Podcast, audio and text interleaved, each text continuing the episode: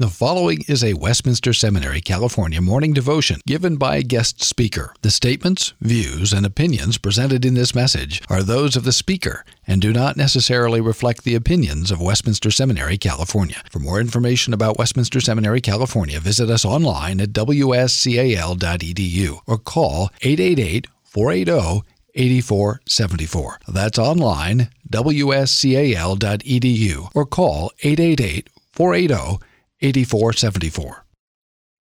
Uh, this morning we're continuing uh, with uh, our chapel series with contributions from graduates or forthcoming graduates that the faculty uh, has selected. And so this morning I asked that uh, Dan Warning would come up and uh, give our chapel address. Thank you.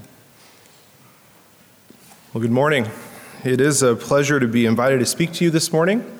The text that I've chosen for us to look at for this morning's devotion is John 11, 17 through 35. And I invite you to turn there. John 11, 17 through 35. Choosing this text is admittedly somewhat personal this last week, having been my own grandmother's funeral. But also thinking over this past semester and really many of the years that I've been here at Westminster, I've seen pain and sorrow, even in what we sometimes call the seminary bubble. Um, death seems to make its way in anyway. And I've seen both seminary family and church family wrestling with this sorrow and loss. And I'm reminded of Ecclesiastes 7, verse 2, which tells us that studying this topic is always relevant. It says that it is better to go to the house of mourning than to the house of feasting, for that is the end of all mankind, and the living take it to heart. So this morning, I want us to look to John 11 and see what R. Kent Hughes calls um, death as not just an enemy, but as an evangelist. And in this text, we really see the gospel. We see how Jesus gives us gospel eyes to see through the pain of death and to see hope in Him. So I'm going to read now John 11, 17 through uh, 35, actually. This is God's word. Now, when Jesus came, he found that Lazarus had already been in the tomb four days. Bethany was near Jerusalem, about two miles off, and many of the Jews had come to Martha and Mary to console them concerning their brother. So when Martha heard that Jesus was coming, she went and met him. But Mary remained seated in the house. Martha said to Jesus, Lord, if you had been here, my brother would not have died. But even now I know that whatever you ask from God, God will give you. Jesus said to her, Your brother will rise again. Martha said to him, I know that he will rise again in the resurrection on the last day. Jesus said to her, I am the resurrection and the life. Whoever believes in me, though he die, yet shall he live. And everyone who lives and believes in me shall never die. Do you believe this? She said to him, Yes, Lord, I believe that you are the Christ, the Son of God, who is coming into the world. When she had said this, she went and called her sister Mary, saying in private, The teacher is here and is calling for you. And when she heard it, she rose quickly and went to him. Now Jesus had not yet come into the village, but was still in the place where Martha had met him.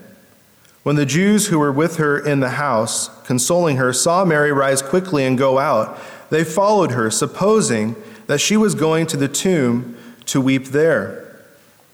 Now, when Mary came to where Jesus was and saw him, she fell at his feet, saying to him, Lord, if you had been here, my brother would not have died. When Jesus saw her weeping, and the Jews who had come with her also weeping, he was deeply moved in his spirit and greatly troubled. And he said, Where have you laid him? They said to him, Lord, come and see. Jesus wept. Well, so far, the reading of God's word. I was thinking about a time this week that I remember very vividly growing up on the mission field in Mexico when there was a, there was a man in his 80s from the Mayo uh, people group in the area where I grew up who was dying from cancer. And I remember going and visiting him with my dad and other members from the church and he was laying in this uh, small, dimly lit room on a burlap cot, uh, simply waiting for his final day to come. And he didn't know Jesus. He had no hope and no peace facing death. But then my dad and these other members of the church who were with him shared the gospel with him through translation from Spanish into Mayo back into Spanish. and they left a cassette tape and a recorder to play it on. I know that's ancient history, right? Um, but it was a cassette tape with a recording of the Gospel of John in his own language. And over the course of a couple of weeks, he listened to the Gospel of John and he believed in Christ. And everything changed from that moment on for him. He no longer faced death with fear. He was joyful at the prospect of seeing his Savior. He was confident as he faced death. And I can't help but think that as he listened to the Gospel of John, that John 11 would have been very meaningful to him. A little while later, his mother and father came and they said, uh, they came to speak with my, my dad and these other members of the church. They were 98 and 100 years old at the time. And they came to speak with them and they said, You know, we've never in our entire lives seen someone face death with confidence and peace. And they said, We're not so young ourselves. That was their words. And they said, We want to know what it's like to see death with peace and to meet death with confidence. They both lived for about four more years after that. And those four years were lived with the confidence and peace of knowing Jesus because they too believed the gospel and believed in Christ. You see, as the old hymn says, it really is true. It is not death to die for those who believe in Jesus. And I think that's really the main thing we see in this text in John 11, 17 through 35. It's a great summary of the truth that we see here. And this morning, I want us to look at this text and see two comforting, confidence giving truths from John 11, 17 to 35. First, we see that Jesus engages in our grief. And secondly, we see that Jesus promises victory over the grave. First, Jesus engages in our grief, and we really see Jesus engaging in our grief in two ways. First, we see Jesus engages in our grief as a man. Just consider the message, the very intimate message that Mary and Martha sent to Jesus when Lazarus had become ill. It's recorded for us in John 11 3. So the sisters sent word to Jesus Lord, the one you love is sick. The one you love. You know, even though we confess that Jesus is very God and very man, I think that sometimes we tend to forget he had close, intimate, loving friendships when he lived on earth. We tend to look at Jesus through the doctrinal lens, and so we should. And when we see Jesus through that lens, we see his divinity, we see kingship, intercession, atonement, all of these things. But in all of that, do we sometimes forget that Jesus is the man who loves, the man who befriends, the man who cherishes? Even John, the author of this gospel, knew Jesus as the one who loves. He refers to himself as the disciple whom Jesus loved. John 21 7. And here in this story, we see Jesus is not only a man who loves, but a man who knows what it's like to lose a beloved friend. Verse 35 is one of the most powerful pictures of Jesus as this cherishing one, this loving one. We see in verse 35, Jesus wept. Jesus wept. Hidakusen ha Jesus. Two words, three in Greek, but there's a whole world of comfort and joy and hope for those of us facing sorrow and loss because we see that Jesus wept. See, he engages in our grief not just as God the Son, not just as the third the second person of the Trinity, not just as the eternal word, not just as the creator, but as the word become flesh. The word who dwelt among us.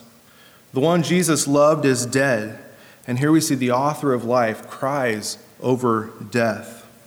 And that's comforting, isn't it? That's comforting even when we're not sure of the final state of that loved one who has died. We know that Jesus is not unacquainted with our grief. We know that he's a man of sorrows, a man who is acquainted with grief. And here we see him well acquainted with sorrow and loss of a dear friend and loved one. But there's something else I want you to see in verse 33. In verse 33, we see that not only does Jesus engage in our grief as a man, but also, as this verse indicates, Jesus engages in our grief as the Messiah. As the Messiah. The ESV, which I read from, says that Jesus was deeply moved in his spirit. A far better translation would be something like Jesus bellowed by the Spirit. The word embrimaomai, it means to snort or to bellow. I picture a, a, wild horse stamping its foot, flaring its nostrils. It's this picture, this metaphor for anger So the Spirit who empowers Jesus in his earthly work as the Messiah here is stirring him up in, fa- in the face of this death and sorrow that he's witnessing. It stirs him up and moves him to bellow, to snort. He's angry. He's angry. Martha will tell Jesus in verse 27 I believe that you are the Messiah, the Son of God who has come into the world. And Jesus engages in our grief as the Messiah. Here we see him with this passion to fulfill his mission. He has come into the world to conquer the grave. B.B. Warfield powerfully uh, described what we're witnessing here and what's going on. He says, quote, It is death that is the object of his wrath, and behind death, him who has the power of death, and whom he has come into the world to destroy. Tears of sympathy may fill his eyes, but this is incidental. His soul is held by rage, and he advances to the tomb, as Calvin said, as a champion who prepares for conflict. What John does for us in this particular statement is to uncover to us the heart of Jesus as he wins for us our salvation. Not in cold unconcern, but in flaming wrath against the foe, Jesus smites in our behalf. You see, when Jesus will say, Lazarus, come out, it's really a battle cry against the one who was a murderer from the beginning, as he said elsewhere. 1 John 3 8 says, The reason the Son of God appeared was to destroy the works of the devil. Here we see Jesus enraged, really, as he engages in our grief, not just as a man, but also as the Messiah, the one who has come to deliver us from sin and pain and death. So we see first that Jesus engages in our grief. But there's a second thing I want us to see here. And it's that not only does Jesus engage in our grief, this, this passage also shows us that Jesus promises victory over the grave. He promises victory. So let's go back now to this conversation between Martha and Jesus as they meet on the road to Bethany. And we see in this conversation between them that the gospel of life is wrapped up in this conversation between two souls that are broken over pain and loss and death. Notice first, as we look at this, the candid faith that Martha shows. She, like Mary, expresses her big concern to Jesus. She says, Lord, if you had been here, my brother would not have died. If you had been here, my brother would not have died. That demonstrates faith, right? Because it assumes that if Jesus had been there, things would have been different. But nevertheless, she feels the confidence to speak candidly and say, Lord, if you had been here, why were you not here? Yet she does so with confidence that Jesus is who he says he is. Because we see her saying, But even now, I know that whatever you ask from God, God will give you. I think this teaches us something about faith in the midst of sorrow and loss. It's a picture we see throughout the Psalms. For example, in Psalm 10, verse 1, the psalmist cries out, Why, Lord, do you stand far off? Why do you hide yourself in times of trouble? That's the candid voice of faith speaking. And we know it's faith because in verse 12, the psalmist cries out, Arise, O Lord, O God, lift up your hand, forget not the afflicted. Why? But at the same time, arise.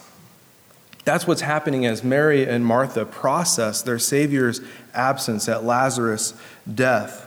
And that's the sort of candid faith that we are invited to express as we process those very same things in our lives. We can cry out to our Lord, our friend, in honesty about our concerns, about our confusion, yet at the same time with hope and confidence. He is who He says He is. But perhaps most of all, I want you to hear the bold assurance that Jesus gives in this conversation with Martha. I think this is one of the most heartbreaking encounters in all of Scripture with death outside of the crucifixion. We see the sting of death stinging very sharply in this text. But Jesus is here to give bold assurance. He's here to give confidence. He's here to promise victory over the grave. When Jesus tells her that Lazarus will rise again, he's really saying more than she's hearing, right? He says, Your brother will rise again. And Martha she shows that she believes in the resurrection. She says, I know that he will rise again in the resurrection at the last day. She acknowledges that there will be a resurrection. She's no doubt heard that already from the many Jewish mourners who had come and had been some small comfort to her. So you can see her almost giving an obligatory nod of the head. Yes, I know that he will rise at the resurrection on the last day. But what she doesn't understand, what she hasn't fully understood yet, is that the resurrection that she believes in, the resurrection that she believes will happen, is standing there right in front of her. And that lack of understanding really paves the way for one of the most glorious I am statements in all of John's gospel. We see in verses 25 through 26, Jesus said to her, I am the resurrection and the life. Whoever believes in me, though he die, yet shall he live. And everyone who lives and believes in me shall never die. Do you believe this? Do you believe this? I love what Leon Morris says about this bold assurance that Jesus gives in the face of, of death. He says, His words about faith and life are not a philosophical dictum to be critically argued. They are a saving truth to be received in faith and acted on. This isn't the time for a Pharisee Sadducee throwdown about the validity of the resurrection. It isn't time for philosophical proofs, though the resurrection of Lazarus certainly will be proof enough. Here, Martha needs a promise. A promise is what's needed, and it's a promise that Jesus gives I am the resurrection and the life. The one who believes in me, though he die, yet shall he live. And it's a promise that calls for action because Jesus completes that statement with a question Do you believe this? It's the question we need to ask at all times when we face sorrow and loss, when we think about our future final day. Do you believe this? Do you believe that Jesus is who he says he is? Do you believe that Jesus truly is the resurrection and the life? Jesus says, I am. It's who he is, it's his name, it's his identity. I am the resurrection and the life. So we see Jesus here engaging in our grief and promising victory over the grave. To close, I want to point out just one piece of gospel geography that we see in this story. This promise that Jesus gives, and then the resurrection of Lazarus, it's like this ominous, flashing arrow pointing straight to the shadow, valley of the shadow of death that awaits Jesus in Jerusalem, less than or about two miles away, the text says. He's headed to Jerusalem, and there he will cry out for the cup to pass. He will cry out in anguish as the whip crosses his back. He will cry out in anguish as the spikes pierce his hands and his feet. He will cry out in anguish as the weight of sin and the curse crush his soul. And he will cry out, My God, my God, why have you forsaken me? Where were you? And then he will cry out that wonderful statement of the gospel at the end of the crucifixion It is finished. And after that, he will be laid silent in the grave. All of this for you, all of this for those who believe. We see this deepness, this darkness in the tears of Jesus as we read this text, because as those tears are dropping to the ground over his friend's death, he's counting the cost. He knows what's coming. He's already said in John 10, I am the good shepherd. The good shepherd lays his life down for the sheep. And when he raises Lazarus up from the grave, he looks into the yawning tomb and he sees the Father's will for our redemption at such a great cost to himself. It's awaiting him about two miles away at the cross of Calvary. But we know that it is not death to die for those who believe, because it was not death to die for Jesus.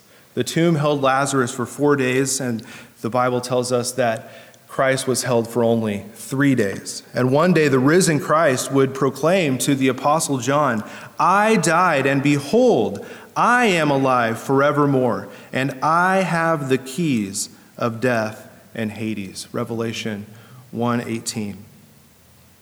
I am alive forevermore. I am the resurrection and the life. I hold the keys of death and Hades. That's our confidence. That's the joy of those who believe.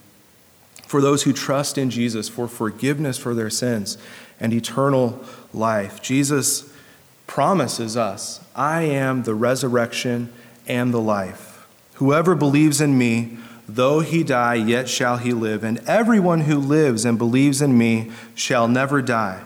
Do you believe this? Let's pray.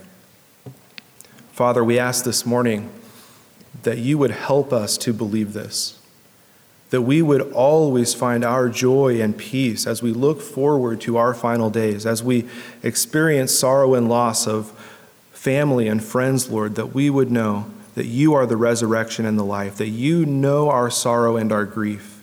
You are not unacquainted with what we're going through. And you promise, Lord, that there is hope, that it is not death to die for those who believe in you.